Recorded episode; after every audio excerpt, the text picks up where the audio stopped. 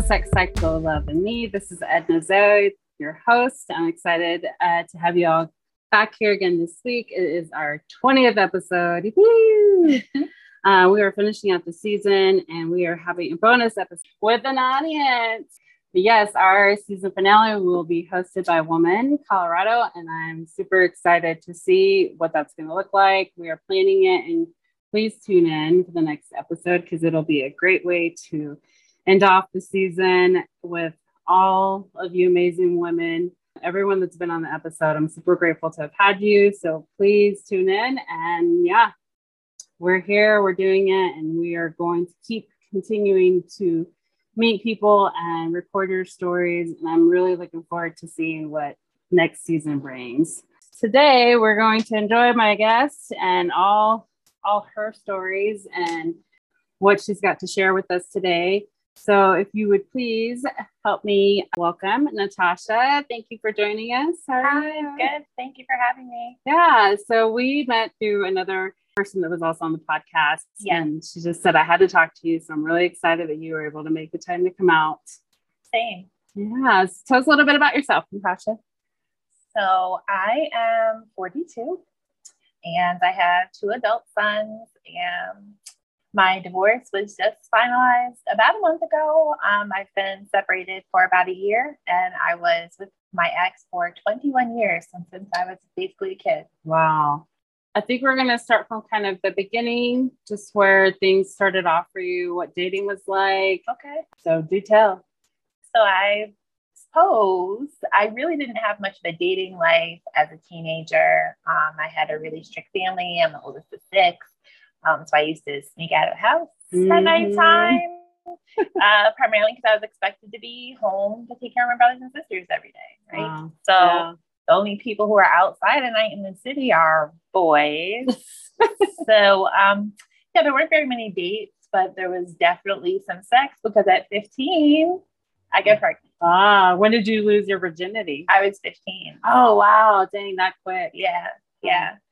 So, I think, you know, it wasn't a great family dynamic. Mm-hmm. So certainly, obviously, I was looking for some sort of something from somewhere, right? Yeah. And then I had my baby, and there wasn't, I did some dating, but I kind of didn't think that I would settle down with anybody until he was older.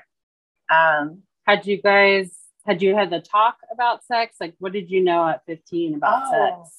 So nothing. Except what I had like sussed out from my mother's like feminine hygiene books on the bookshelf.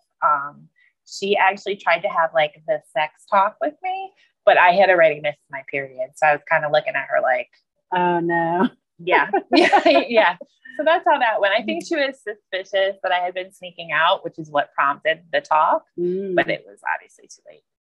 And how was that conversation? Did you have to tell her or did they find out? Interestingly enough, I didn't want to tell them because they always threatened to send me to a children's correctional facility when I didn't do well or I did something wrong. Yeah. So, you know, I'd known girls who had gone there and they had been raped and like, oh my gosh. Yeah. So it was very scary. So I didn't want to tell them.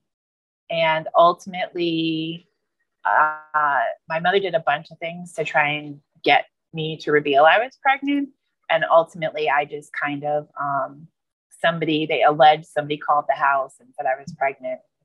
I just got tired of keeping it a secret. And I had already decided that I was keeping the baby. So it was kind of like, okay, well, yeah, you know, I made up my mind. I had my time to think about what I wanted to do. And yeah, so I ended up telling them. So that's how that went. It was hyper dramatic. It was the thing of after school specials. Really? Oh yeah. Yeah.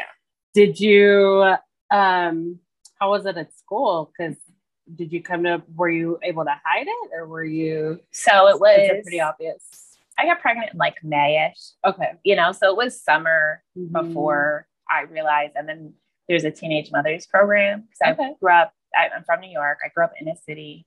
So, you know, there was a teenage moms program there. It was like a self-study type situation. So the next year I went to the Teenage Mothers program while I was in school. And then my son was born in March of that year. So, wow. So yeah, I mean, I didn't really have tons of friends, primarily because I wasn't allowed to do stuff after school, or, you know, I had to be in the house. So yeah.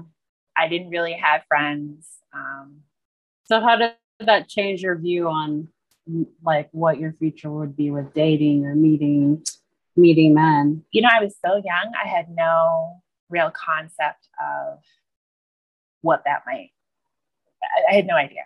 Yeah. You know, I there was no way for me at 15 to really look that far into the future at all. It was just kind of this idea of, I'm going to have this baby. They're going to have a better life than me. I'm going to figure it out. And that's really all I had the kind of eyes to do. Yeah. So yeah, I did date, but I didn't ever date with the thinking that I would get with a guy, because I never wanted my kid to be a step kid.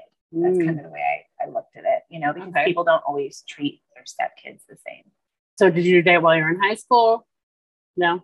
Not at all. Okay. Nope. I wasn't allowed to. So then what happens once you're free? What did you do after high school? So I moved out when I was 16. Okay. And I lived with a girl who could sign her own lease, because you can't at 16, right? Okay. And she dated a lot. So a lot of my dating came from her friends or like guys off the block, which, you know, at 15 and you grow up in a bad neighborhood, to you, these guys seem safe, right? Like they're kind of all you know, right? They're capable. Right. And if something happens to you, you know that they'll take care of you. You know, it's not, it's very backwards. Like when you look at it as an adult, but as a kid, and like you said, it's all you know, you're kind of like, you know, that's the type of person you want to be with. Because if something happens, you know, you're going to have your back. Yeah. Okay. So you moved out with your child and still with this girl. Yep. Did you have any idea at that point, like what, you know, what you wanted? For myself? Yeah. Oh my God. No, you don't have time to think about even developing a self per se. Right. My self-development was kind of faking it till I make it. Like, I'm going to get a good job. I'm going to be professional. I'm going to show my child everything so they know what to be. But it was never genuinely developing it for yourself. It's just kind of putting on a mask to say, this is what I want my child to see and be able to accomplish.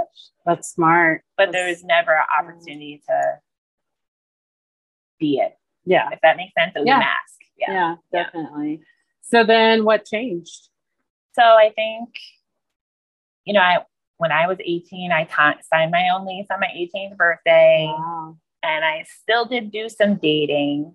I was kind of like a little player type situation, you know? Yeah. I did have sex, but it was more like I'd find like a longer term friends with benefits situation, and then just date other guys. Because especially at this time, it's like late 90s, early 2000s, right? Like up to 2000. So you don't want like a high body count, or you don't want guys to think you're a hoe, and you're so concerned with like that I would have like a person that I did sex with and then date other people. Interesting. Yeah. So was it because the more people that you hooked up with, then that made you less like, the guys that you were, okay, let me rephrase that. Yeah. The guys that you were around, were they more interested in dating someone that wasn't a hoe versus? Oh, right. Of course. Right. Yeah. Also, you'll be talked about. I already had a baby. Yeah. Young. Right. Yeah. And so everybody knows that. Everybody knows I had a baby young. I was significantly younger. And I think what I didn't realize when I was younger, until I got a little older and talked to some people, is that I was pretty, but I didn't think I was pretty because I didn't necessarily look like the other kids around me. You know, to me, I just thought I wasn't. Okay. But so these girls are like jealous, and then you have a baby, so they're like, oh, she's a hoe. Automatic, right? So I had to be even more careful about like how you. Yeah, I mean, you just kind of, And you have to think about like these male podcasters and stuff. Again, we're talking about Black boys from the 90s. Yeah. It's incredibly patriarchal, male-centric. What's your body count? Like, wow, that's what it was like. Okay. So you're trying to mitigate that. Okay. And move forward. And when I was 21, I met my ex. I just turned 21. Mm-hmm. And he was like automatically, I thought, amazing. Of course, I didn't know I was being love bombed. I didn't know. Okay. You know, you don't know those things. How did you guys meet? It was through a mutual friend. Mm-hmm. I know somebody that I worked with. He got hurt at work. And I started seeing him for the business, like to visit him in the hospital. And then I just would check up on him occasionally. Mm-hmm. And my ex was his friend. Oh, okay. So, yeah. So you said that you were love bomb. Like, what happened?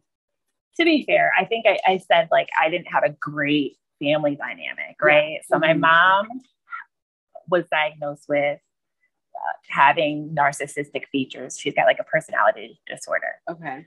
So I didn't realize this at the time, but it felt like love, right? So wanting to keep you all for myself, wanting, like, being possessive, being, you know, wanting to make sure everybody on the block knew I was his, and like wanting to spend all their time with you, and getting upset when it seemed like other people mistreated me. He'd be very upset for me as if it was an injustice to me. It felt like, oh, nobody ever cared about that. Yeah. But it all was just smothering that I had never received in life. Right. So did it feel like that at the time? No, it felt like love. Okay. It felt like nobody has ever loved me. Nobody has ever loved me like this or cared like this. You that attention. Yeah. Okay. Wow. And when he started doing things that were, you know, like gaslighting and backbiting, it didn't seem crazy to me because I grew up with it. Yeah. Yeah. It just seemed like, oh, he's in a bad mood, because that's what my life was like all growing up. And though I hadn't lived with my family for 5 years or so at that point, they're still your family, and it's still normal to, especially at 21. Yeah, definitely. Know? So you guys got married at 21? So no, I didn't marry him until about 5 years into. Okay. So we were engaged. Okay. But yeah, we didn't get married until about 5 years in. What was that like? Getting married? Well, just being together for that long and deciding, oh, we should get married. Well, we had been engaged for a long time. And I think that, you know, at this point, you're fully bought into the relationship, right? And I'm still only like 26, I think I was. So we just discussed, I didn't even have a fully formed self going into the relationship. Yeah. So I'm very like committed to, well, we've been together this long. He had a son. I had a son coming in. We've been raising each other's kids for this long. You just feel very invested and committed. Mm-hmm. And he definitely used religion as like a kind of sticking point, even though they weren't married. I don't know how to explain it. He was just manipulative. And I think too, being young and especially from the, it is that you feel like nobody gets married. Like, I want to get married. Like, it feels like some like life accomplishment if somebody marries you. Definitely. You know, like you get picked, you get like, you made the cut. Right. Like, it was like a huge thing. Wow. So, I mean, in retrospect, I definitely saw red flags, but I guess that part of how narcissists work is that they really keep you isolated, right? Like, you're embarrassed to talk about, especially when people perceive you as being strong and intelligent and capable. And that's the way people perceive you in life. It's embarrassing to be like, this is what happens to me. Yeah. You know what I'm saying? Like, isn't that crazy? You think that it's something you're doing wrong. Yeah. Like, if I just do this, like if I could be better at this, like if I could just do like this, then he wouldn't get like this. You think that. And of course, childhood too, right? Yeah. I've been primed for this. I was primed to fix everything my entire life. Everything was my fault. Or fix everything about you, right? Well, if I raised my brothers and sisters for a significant time, if my mother is having problems with my father, my stepfather, it was my fault. Wow. We don't know why, But then I, as a kid, would be trying to figure out what I need to do to make it better. Mm. Right. So it was a normal state. It wasn't a foreign state for me to be in. And so I just kept thinking like, well, there's only problems because of me. Mm-hmm. Another thing is like narcissists make it like if you have valid feelings or concerns or you're upset about something that, well, you're being overly emotional. Like, you're too sensitive about this and you're overreacting and it's not fair to me. And then because you're accustomed to always taking accountability for yourself and others, you're like, wow, maybe I do need to take care of that. Wow. It's like they find the way to make it. And you believe it's always your fault. Wow. That's a lot. And to do that for that long. It was definitely harder as the years went on. I think by like the 11th year, there was a catalyst where I wanted to leave and I was going to leave. But I had this son and he was my stepson, mm-hmm. but he was my child. We were never able to have children, which now I'm so grateful for. Yeah. But after he married me, he had promised we'd do fertility treatment and then reneged. And so, I mean, I was 33 at the time, but I'm thinking in my mind, oh, I'm old. Like if I get divorced now, I'm never going to be able to find somebody and have kids. Like if I just stay, maybe I'll have more kids. Like, and then also what about my stepson?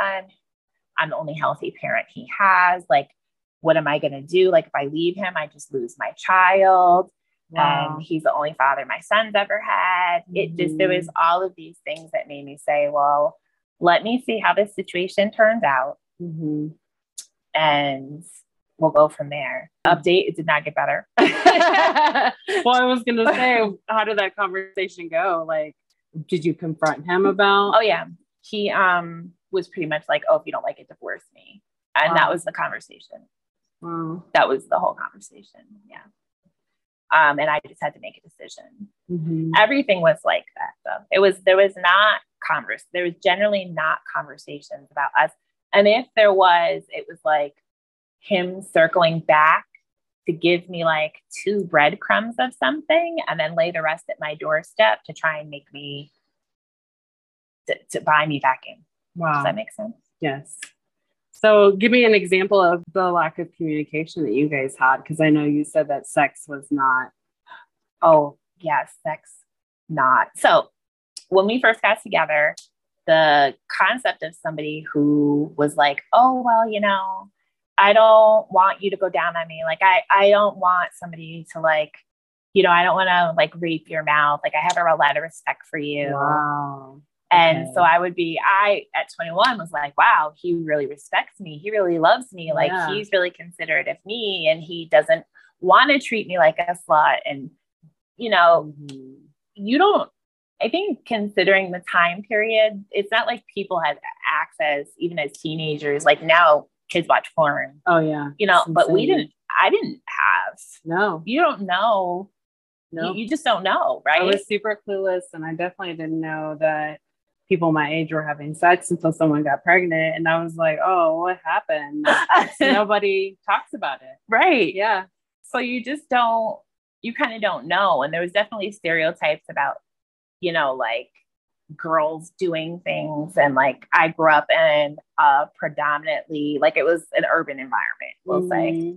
And so it was like common.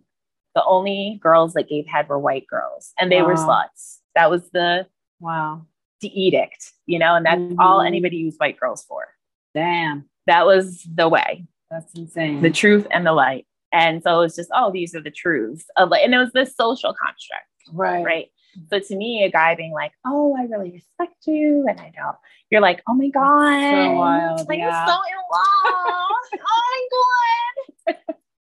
And really cares about me. Oh my God. Yeah. And my mouth. In my mouth. Oh, nothing else. That's my mouth, right? Oh my gosh. Yeah. So you get older and you're like, man, this is dookie. Yeah. Like this sucks. You know, like you start wanting to experiment or do other things, or, you know, you should with a partner you've been with that long, right? So you kind of get to a point where you want to say things. But the way our relationship was set up was that, you know, if I mean, I remember one time saying like something like faster or slower or something like this and that, or like left or right. I don't know, but it was very simple. Like in the moment, like don't stop type of thing. Yeah. And it was a huge deal. Oh my God. It was a huge deal. Like he had an emotional breakdown over the fact that I thought he couldn't fuck. Oh, wow. And it was like, no, you know, but he would have these incredibly extreme emotional reactions to keep as a way of manipulating me. Right. Because he'd do it for weeks, like, you know, after that we'd have sex and it would be like, are you sure? I'm sure you didn't even enjoy it. Like he'd do this whole like, how exhausting guilt. Yeah. So you just learn that don't say anything. Just don't say anything. That's horrible. So then when did you decide? I know you said that you had that conversation. Well, even, was it the sex? Was that the final? Oh, no, it wasn't the sex. No, it's because he's a narcissist abuser. Yeah. I mean, truthfully, I mean, it got worse. The older you get, the worse it is. Wow. Right? Mm-hmm. I read books. I'm definitely a knowledge hog. So if something comes up, I'm like, oh, what is that about? Oh, shit, people do that? Well, it's not, you know, I could see myself doing that. Yeah. Look at them. Oh, you want to do stuff like that? I mean, if you wanted to do something like that to me, I wouldn't stop you. Wow. I didn't even think you were that type of person. Wow. Yeah. It would be like, forget it. Just forget it. Right. Yeah. But ultimately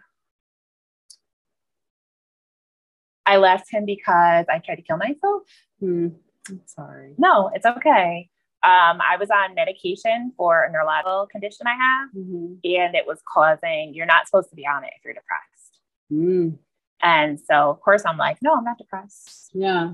And I was, of course. And, so it caused, it kind of pushed forward that suicidal ideations. Yeah. And, I was in a coma for a few days. Oh my gosh. And when I woke up, I had already obviously been feeling like it was just too hard to do this anymore. Right. And I think it was the combination of like the medicine coming on at a time when it was like, my kids were out of the house. It was just he and I.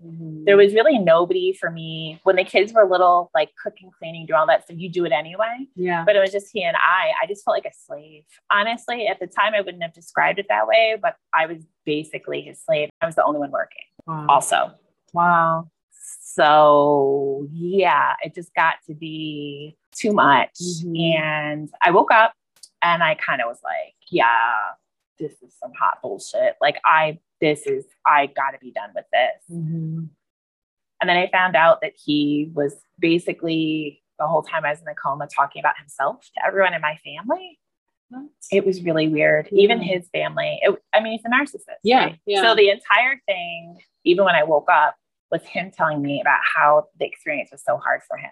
Oh my gosh, of course. Yeah. He never even asked me if I intentionally took the pills or like he didn't even ask. Yeah. And then he didn't want me to go to therapy. Wow. So I was like, all right, that was in October of 19. And after a month, I went and talked to my mother-in-law who was dying, and I had been taking care of her too, on top of everything else. Oh my God. And I just said, I can't do this anymore. Like I can't. And she was like, well, can you wait till I die? Because he's never going to make it easy for you to help me. And I'm going to end up in a nursing home. And I know it's a lot to ask, but I don't think I have long to live. Oh man. So of course, because she was one of the only people that I had access to outside of him. And she was always amazing to me. I'm like, sure, of course. I had been her only caregiver. Wow.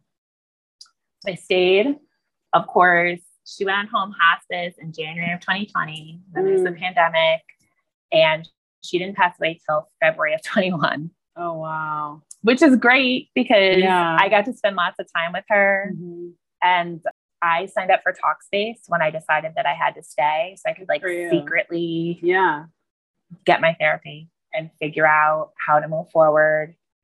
because in every other area of my life, I had like grown and healed so much, but in this relationship, it was just like the one kind of like albatross, like this big thing holding this one tiny heavy thing holding this entire ship back that had been built up and was like ready to hit the seas. And in any event, so you were with him during in 2020 during the lockdown. You know, it wasn't terrible, but I think the reason why is because he had total control. He was actually amazing. It was actually the best time of our marriage ever. Really? The whole time. And I'm convinced it's because he had total control. Explain. I was home. I was working from home. Yeah. If he wanted to go do something, we'd go and do it when he wanted. If he wanted water at 1 p.m., he'd call me and I'd give him water at 1 p.m. I mean, he had everything. He had all the control. People weren't coming over. Like there was no interference.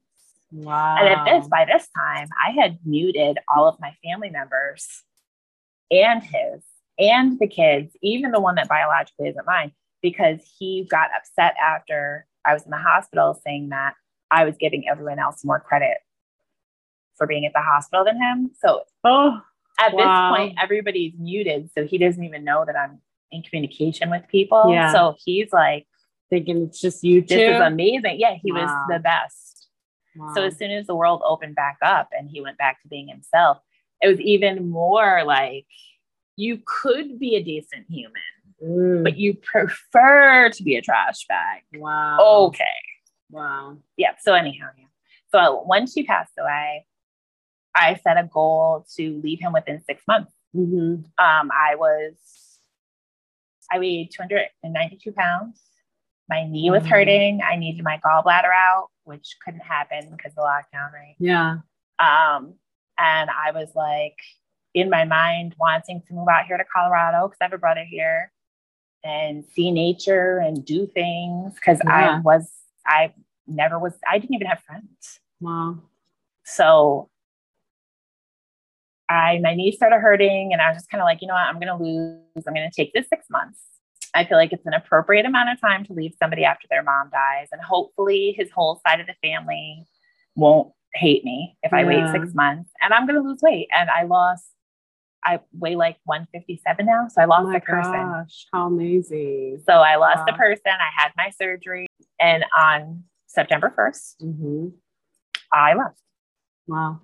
I left. Yeah.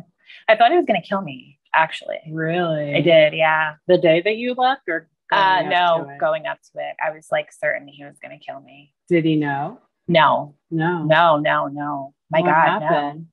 What changed with him to want, or for you to feel that threat?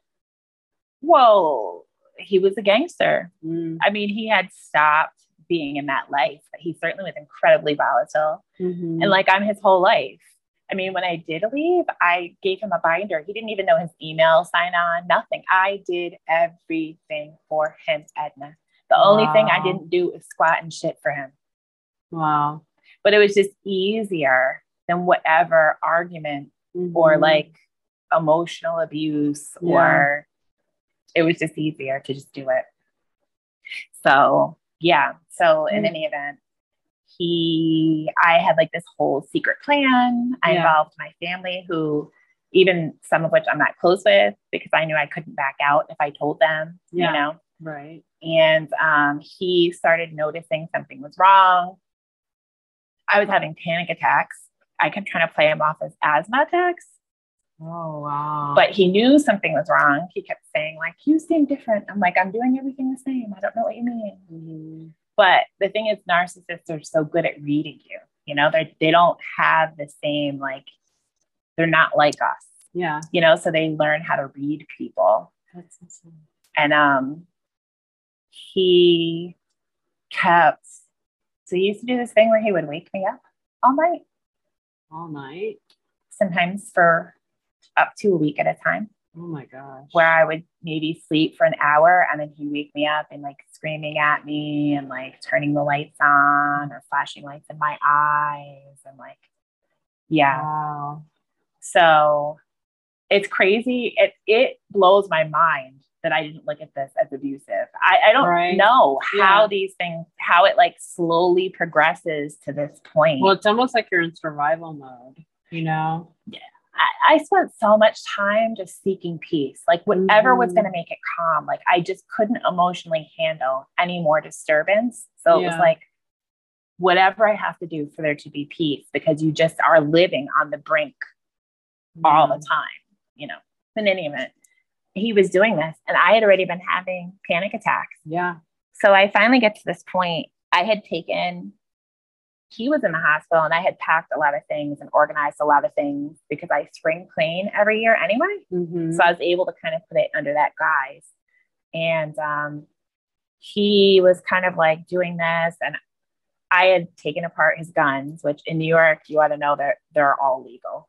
And I'd taken apart and like putting the pieces in different places so that I was afraid when I left, he would, you know, do something. So I just got to this point where it was like the second day of him doing this to me. And I was so sleep deprived. And he was like, "Are you going to leave me?" And I said, "Not yet." Just, I mean, what the fuck? What? "Oh, you're leaving me?" "Yes." "So are you going to kill me now? Because I'm leaving. Fucking, I'm done. Kill me. I try to kill myself. You saved me. Why don't you go ahead and kill me? Just finish the job that I tried to do 2 years ago and just kill me. I'm waiting. I'm waiting. Do it." Wow. I had gotten to the point where I just didn't even care. Yeah. And I think the fact that I said that disarmed him and caused him not to immediately, like, he couldn't do the thing that I thought he would do. So he immediately was like, "What?" You know? And he's like, "Well, who knows?" And then I realized, oh shit, like he didn't immediately jump to violence. And I kind of said, "Well, everybody knows. You know, I told your cousins, my parents know, my brothers and sisters, everybody knows. So if you kill me, they're going to know it's you." And then he was like, so I realized he was thinking about it before he did anything. So luckily, I don't know how I guess, like you said, survival. I had the thought to be like, you know, say something. You do something. Yeah. Everyone's going to know. And he hates, as most narcissists do, to be looked at as the bad guy. Yeah. So he was like, "Well, he can't do that." Yeah. You know, so 2 days later, I packed my shit and I moved. I stayed in my sister's basement before I came out here. Wow. That takes a lot of courage. I can't imagine going through all of that and then having to deal, like, it ends so, like, scary, like almost for your life. Because a lot of women don't get that far. I guess that some of it is that, you know, when you're younger, like a lot of my friends that were in relationships were getting hit, you know. I remember having a friend, the girl that I lived with, and she's like, "Well, if he doesn't hit you, he doesn't love you enough to like be that upset in an argument." And I was like, toxic much? You know, I thought it was crazy. Yeah. And there were a couple times where he pushed me or like shoved me, but he never beat me. Mm-hmm. And so I think that you just, especially when you're so young, when you get into these situations, that you just kind of don't equate some of this stuff with abuse. Mm-hmm. There just wasn't that awareness of any of that type of thing back then. Like now I just feel like I have nieces and nephews that are teenagers and they're so much more aware of like, you know, when people are being abusive or inappropriate or there just was none of that, you know, and you have a bad home life and you grow up in a violent environment. So you just kind of survive. Yeah. Right. I mean, there's not much else you can do at this point. 'Cause like you said, we didn't know that all that existed or that it was a thing, and we're learning what we're being told. Right, you know, right. This is normal. This is okay. Mm-hmm. Well, I think that's amazing that you were able to get out of it. What are some things that you learned about yourself through that journey alone? I think, you know, it was very important to me to always kind of do the right thing. And I still am the type of person who wants to be a good person. Don't get me wrong. But I, for some reason, I just didn't see myself as having any value in any of those equations, right? Like, yeah. I had to be doing something for somebody to want to love me. And that's even something that, you know, getting into dating, ironically, relationship wise, whatever I kind of didn't work out about like my personal self, I, through dating, have learned so much more about like my habits. Oh. If that makes sense. Yeah. Right? Yeah. Because now you're actually getting to explore what it's like to be in a relationship that isn't abusive or isn't what you were used to. Right. So you get to this point now. I've had this 2+ years of therapy right before I left. And so I'm much more clear and had been much more clear about like my sense of self and who I was as a person outside of like being a wife, mother, just me. Yeah. Right. But getting to live that and then getting into situations, you know, like I think about the first person that I dated after I kind of had my, like, I kind of had a test penis situation. And the first person I dated, I think is very similar to me, and that they felt like they always have to do things like they have a very difficult time receiving and felt like they had to always do things for other people. Ah, the people pleaser. Yes. Like you don't really trust other people to come through for you, but also it just makes you uncomfortable to receive. And immediately I'm like, oh, that's such a good person. Like that's what I need is the opposite type of person. But then I proceeded to try and do the same thing. Which I didn't realize at all until that kind of like had a weird like dissolution of like him trying us being friends with benefits, blocking each other back and forth a few times. Until now we're friends. But it's funny because until going through the situation and having it fall apart, looking at it and being like, I was thinking like, oh, this is a person who's not going to use me doing everything for them. Let me do everything for you. Yeah. Like, well, I don't even want that. Yeah. You know, what I know is that I don't want that, but the only way I knew how to love a person was to do everything for them, right? And it made him highly uncomfortable because he's like me. Yeah. Okay. So it's interesting because there was that. And then there's a person who was incredibly like emotionally intelligent and what I perceived to be very honest, absolutely nothing going for the person. He's just in a place in his life where he's trying to build this stuff up. He's like got stuff going on. He just moved out here. He's got a studio. He's got all this stuff happening. He's going to school. Not that he's a deadbeat, just that he's not in the place I am or like where I'm trying to. Really nothing to offer me, not in the way of the type of time or attention that I like to have or that I want for myself, like none of those things. Right. But I got so kind of like, oh, this person doesn't have time for me, therefore I want them. Like, what is that? What is that? What is that? You know, and you're kind of like, oh, but they're emotionally intelligent. That I want. It's like, you kind of start to see like you are getting very fixated on things based on the way you used to behave. And you just kind of, I've had the chance to see some things fall apart that have really helped me be super self-reflective about like, what am I doing? Like, what kind of behaviors am I doing that are the same type of behaviors that lead to the type of things that I really don't want? Yeah. And a lot of that I attribute to journaling, honestly. Yes, I'm a big, big journaler. Yeah.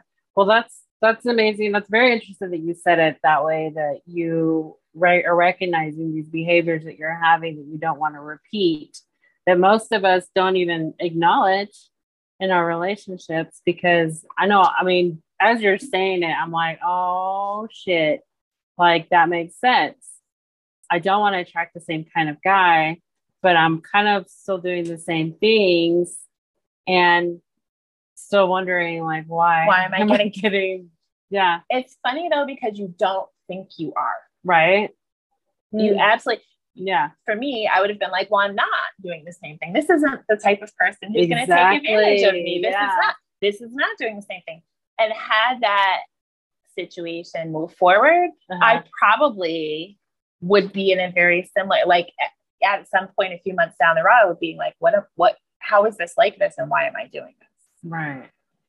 But because they fell apart, I was able to be like, well, gee, what the hell was I doing? Yeah. You know, we're like, why was I thinking this is a good idea? In that particular like case of that first person, where we're very similar, part of what triggered it for me was like when we were friends and I'm like, you know that you like deserve people to do nice things for you, right? Mm-hmm. Like you are entitled, like there should be reciprocity. And as I'm like telling him about himself, I'm recognizing that I'm telling me about myself. Damn, right? And I was like, okay, all right. Let me just go sit with that for a little while. So I feel like I did have a very difficult life, but I feel like the universe or God or whatever you believe in has really blessed me with these super great opportunities, some of which have not been easy or have made me cry but I've been given so much to like be able to quickly move through a lot of stuff that I think would have taken me much longer. I do not gone through it. Yeah. Yeah. That and yeah, definitely. Yeah. So I think that it's been eventful. I don't, you know, I haven't necessarily been monogamous at any point in this dating journey. I don't like, unless somebody says to me, I want to be monogamous. We're not. Yeah. Because that's how it's a conversation you have to have, people. It can't be assumed. No. It can't be assumed. So you've been dating, other than that relationship, like what have you been looking for? Like that first relationship you had was kind of like your experimental dick. Is that what you said? So it wasn't really a relationship. I just kind of, it was actually, I met this guy and I liked him. Your test penis. That's what you call them. Correct. I was like, I started getting nervous because I've been on a few dates with him and I liked him. And I was thinking to myself, oh my God, you know, this is going to get weird. I've only ever had sex with this one person for like basically my entire adult life. Yeah. Right. So I was super nervous. And as I said, my ex was like, had some Madonna horror complex. So like no dick sucking experience, like nil, some very little. Yeah. And it's on not a very sizable penis. And so I'm like petrified. Oh my God, I can't suck a dick. I don't know what I'm doing. I have no idea what's going on. Yes. So I kind of found a person on the Tinder webs, and who was willing to have just basically no strings attached, sex. Mm-hmm. And I figured this is perfect because I'm not like in love. Like it's not going to be like, weird. Like I really like them. Now I'm nervous. It's just boom, bam. Right. Okay. And, he is what I then quickly come to find out. He was carrying a sledgehammer in his pants and my nickname for him became Murder Dick. I mean, when I tell you that my uterus was throbbing for like 2 days afterwards, it wasn't wholly unpleasant to recall, but whoa. All I'm going to say is it was, again, thank you, universe, because anything that came after that was easy. A lot came after that. None of it was like that. Man. That's awesome. So like you get in that sexual experience where is that basically what that was? It's exploring your sexuality with him and seeing. Honestly, it was really just an icebreaker. Okay. Kind of. Yeah. And I think, subsequent to that, I've certainly had lots of sex with lots of different people, more than probably is average. One should, but whatever. But I mean, I've got some years to make up for, I feel, that. I'm right behind you, girl. I mean, I've got a very low body count for my age, so it doesn't matter if most of them are in the past 9 months, like none of your business. Who's gonna know? Like nobody. So, it's been cool to be with different people and have different experiences and discover like, I really like that, or I really enjoy this, or again, it's only been 9 months, but I have a very firm understanding of, I like this. I'm not really a fan of that. Whereas before I'm like, whatever. So I'm not going to try it. Yeah. And certainly I haven't tried everything, right? But I've tried enough things to be like, oh yeah, I took a look in that room and I don't think that's for me, or vice versa. So it has been so amazing. Awesome. Oh, I didn't hear that. Amazing. I mean, for the most part, it's all been incredible sex. I can only think of 2 times where I was like less than enthused, not disappointed, but less than enthused. Right. I mean, it can't be perfect all the time. No, it can't be. But part of that too is I think that I feel more confident.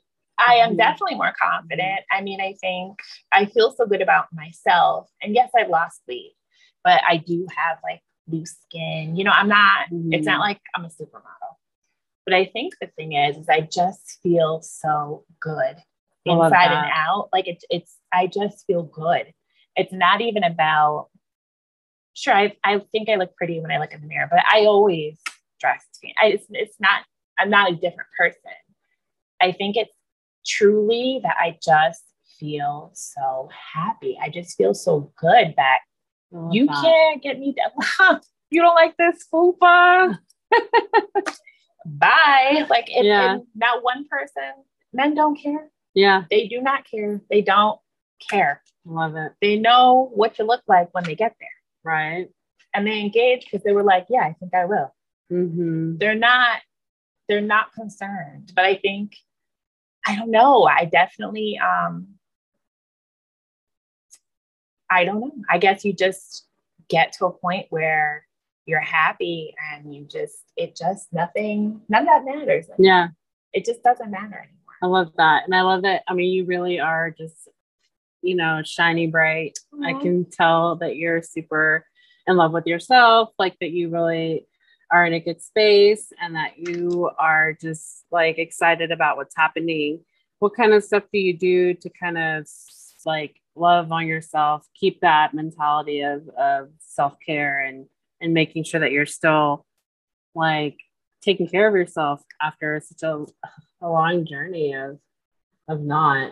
I think that I was always really good at self-soothing, which I recently, within the past year or so, was introduced to the concept of self-soothing being different than self-care, right? You know, like self-soothing is after you already feel bad or when you need to feel better, whereas self-care is kind of like, you know, pre-work. Yeah, you're maintaining that love for yourself. Yeah. So I've always been good at self-soothing, and I still think it's really important part of self-care. Definitely. Right. Because you do need to be good at making yourself feel better.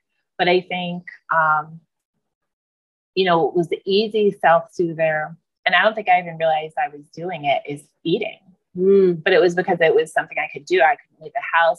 I wasn't really allowed or capable of doing anything but that. Yeah. So it was something that I relied on. So I think that now for self-soothing, yes, I still get Starbucks. Yes, I do go shopping, but it's less about like getting cookies or eating cookies while I watch TV or something. It's more about like, I'm going to take a bath and I'm going to have a bubble bath and I'm going to give myself a facial. Yeah. And I wear fancy pajamas to bed every single night. Nice. I love that. It sounds silly, but that's a soothing thing and a self-maintenance thing. Oh, totally. Because I just feel good. Pretty. Yeah. I feel good. I feel like, you know, I go to the bathroom all night and I'm like, you still got it, bitch. And go to bed. You know, like you just, it helps. And Natasha looks hot. I showed up just like in my weekend workout clothes. And Natasha's like looking fabulous. Listen, we're going to talk about sex. I love it. So I felt like I want to look sexy. You look good. You feel good. I say that all the time. I love it. Yeah. Oh yeah. I think that's always been a thing for me, but I think the other part of it is doing the journaling, right? Yes. Like I get super busy because I feel like I've missed out on so much of life. So I spend so much time doing a million things. I mean, my friends and even my family joke, like, you never sleep. You never sleep. God. I'm the same. Like, how do you even? I mean, you know, I don't understand it. Like, how are you going? And it's just because I just feel like I couldn't do anything. And now it's like, I want to do all of everything. I want to go all the museums, all the shows, all the concerts, all the mountains, all the friends, all the clubs. I want to do all the things, you know, and you, that's an important part of it. Mm-hmm. But sometimes doing that, I forget to like keep on top of journaling or reading a book and just kind of not beating myself up about it and just refocusing on like, okay, I'm going to start again today. Yeah. You know, and not because that was a big part, like the negative self-talk was a huge thing for me. Yeah. I'm definitely going through that too. But I don't think that's uncommon. No. I mean, I think anybody has done it.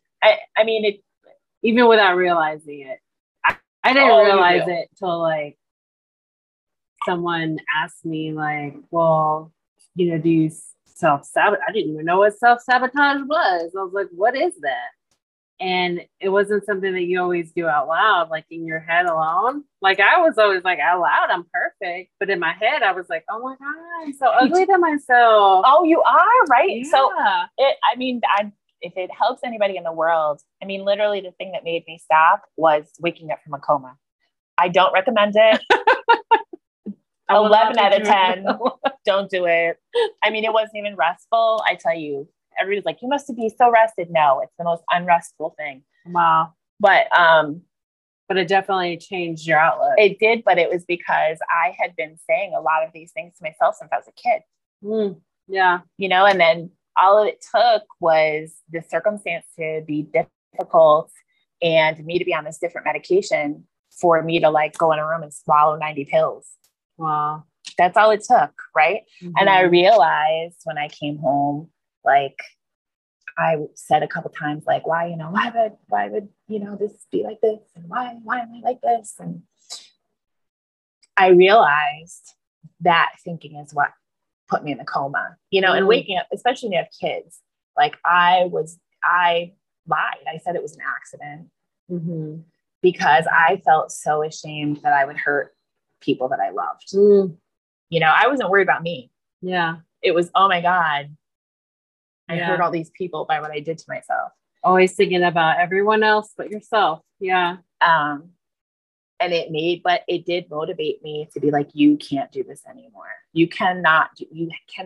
And then when I started to do it, what I would do is I would go in the bathroom and I would look in the mirror and I would just tell myself like, shut up. It's a lie. This is all lies. It's not true. The kids need you. Like, it's not true. Mm-hmm. You know, I had to look myself and it's the only thing that worked. Wow. It's the only thing that worked.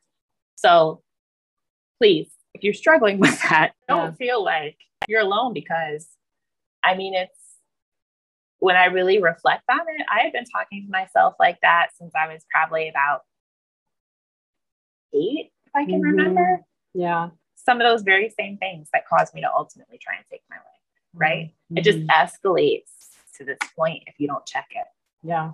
You're very inspirational. Like, just to know that like you had enough guts and courage to say that to yourself, to want to fight for yourself. I think it's huge. And I don't think a lot of people have that courage or know where to find it, but just knowing that you woke up wanting to change that and be taking action. Because a lot of time when you're going through that depression or when you're suicidal, you don't even have the energy to want to fight for yourself or to put yourself in a good space mentally. So I think it's very powerful to see someone go through it and come out on the other side. So thank you for sharing that. You know, it's because I think, like you just said, it happens in your head. So I think sometimes we forget how much our voice is like so powerful to heal ourselves too, you know? Mm. It's beautiful. Well, thank you so much for sharing your story and for sharing just everything that you've done so far to get where you are. I'm very, very honored that you were willing to come on here and share that, because I know it's not always easy to talk about the hard times that we go through, especially when we're finding love. You know what the thing is? Like, it's, I think what's harder is that what of that do you talk about with people? And like, when, right? Because you don't want to give them a handbook on how to mistreat you, or like, you know, you hear all this dating advice about like, don't tell people that you were treated badly before, because then they always do the bare minimum. And, you know, it's like, it's very difficult to try and figure out like how to have healthier conversations with people about what you've experienced. Mm-hmm. Without it sounding like, I mean, let's be honest, this is pretty heavy. Yes. It is think for me, it seems super normal, but when I talk to people, like even looking at your face, I realize how much it's not normal. I mean, I know mentally it's not normal, but it feels like my normal. Exactly. Yeah. But it's a lot for people and to think about. It's definitely something that I think we all need, though, you know, because that's the whole reason I have this podcast, is because I want everybody's voice to be heard, because every experience, you're going to learn something from someone, and you're going to know that you're not alone. You're going to find out that at the end of the day, you know, that's all we want is love, and whatever it takes to get it, or how we, what we've done to have it. It's still part of our journey. It's, and I think it's definitely something people should talk about more, because had we talked about this at, when we were younger, maybe we could have, you know, not experienced what we had. Right. Not that it, not to lessen what it's done in our lives, but it's definitely important, because dating is so different than it was back when you and I were, you know, in our 20s and 30s. So thank you for sharing that. Of course.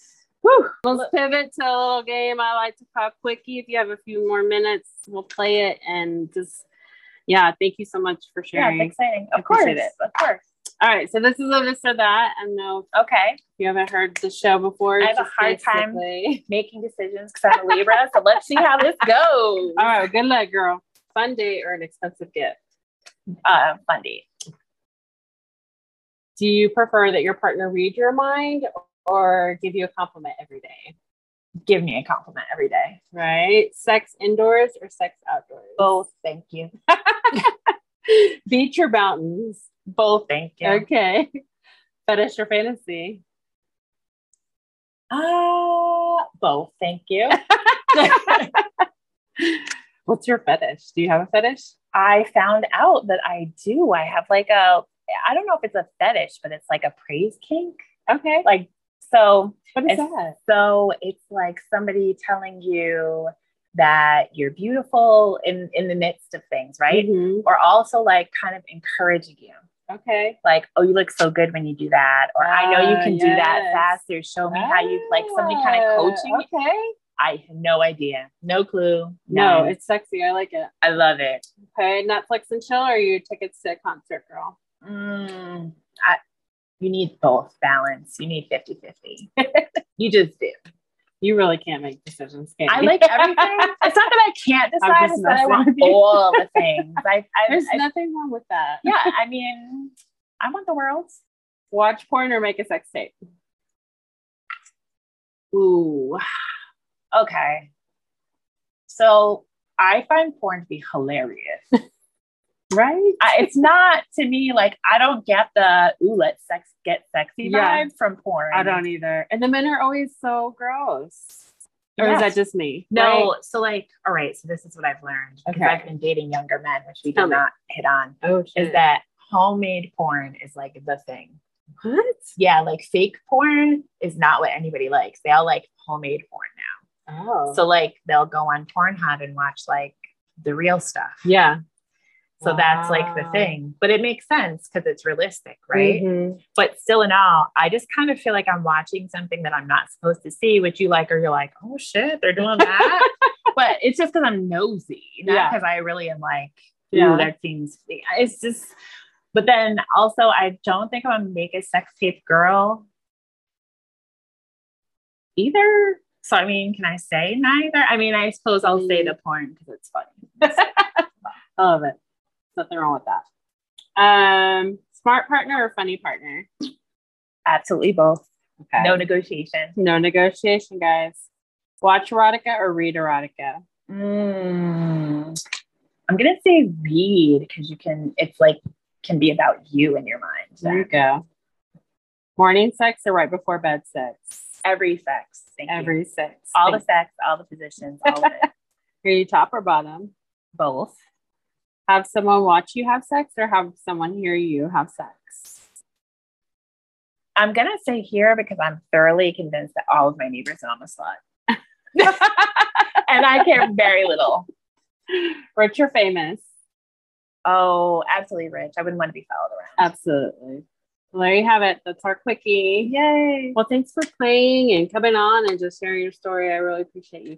You just like really gave a lot of, it was a very powerful conversation and I'm glad we had it because there's a lot that you don't ever think about when you're going into a relationship. I know I've never had that sort of experience, but I can't imagine like having to think that that's like a normal situation, and the way you brought it to the table and the conversations that you were willing to open up to us, it really means a lot. So thank you. Oh, thank you for having me. I appreciate the space. Yay. Well, come back and tune in next week. It's our season finale and we cannot wait to share more stories. It's going to be a good time. So thank you.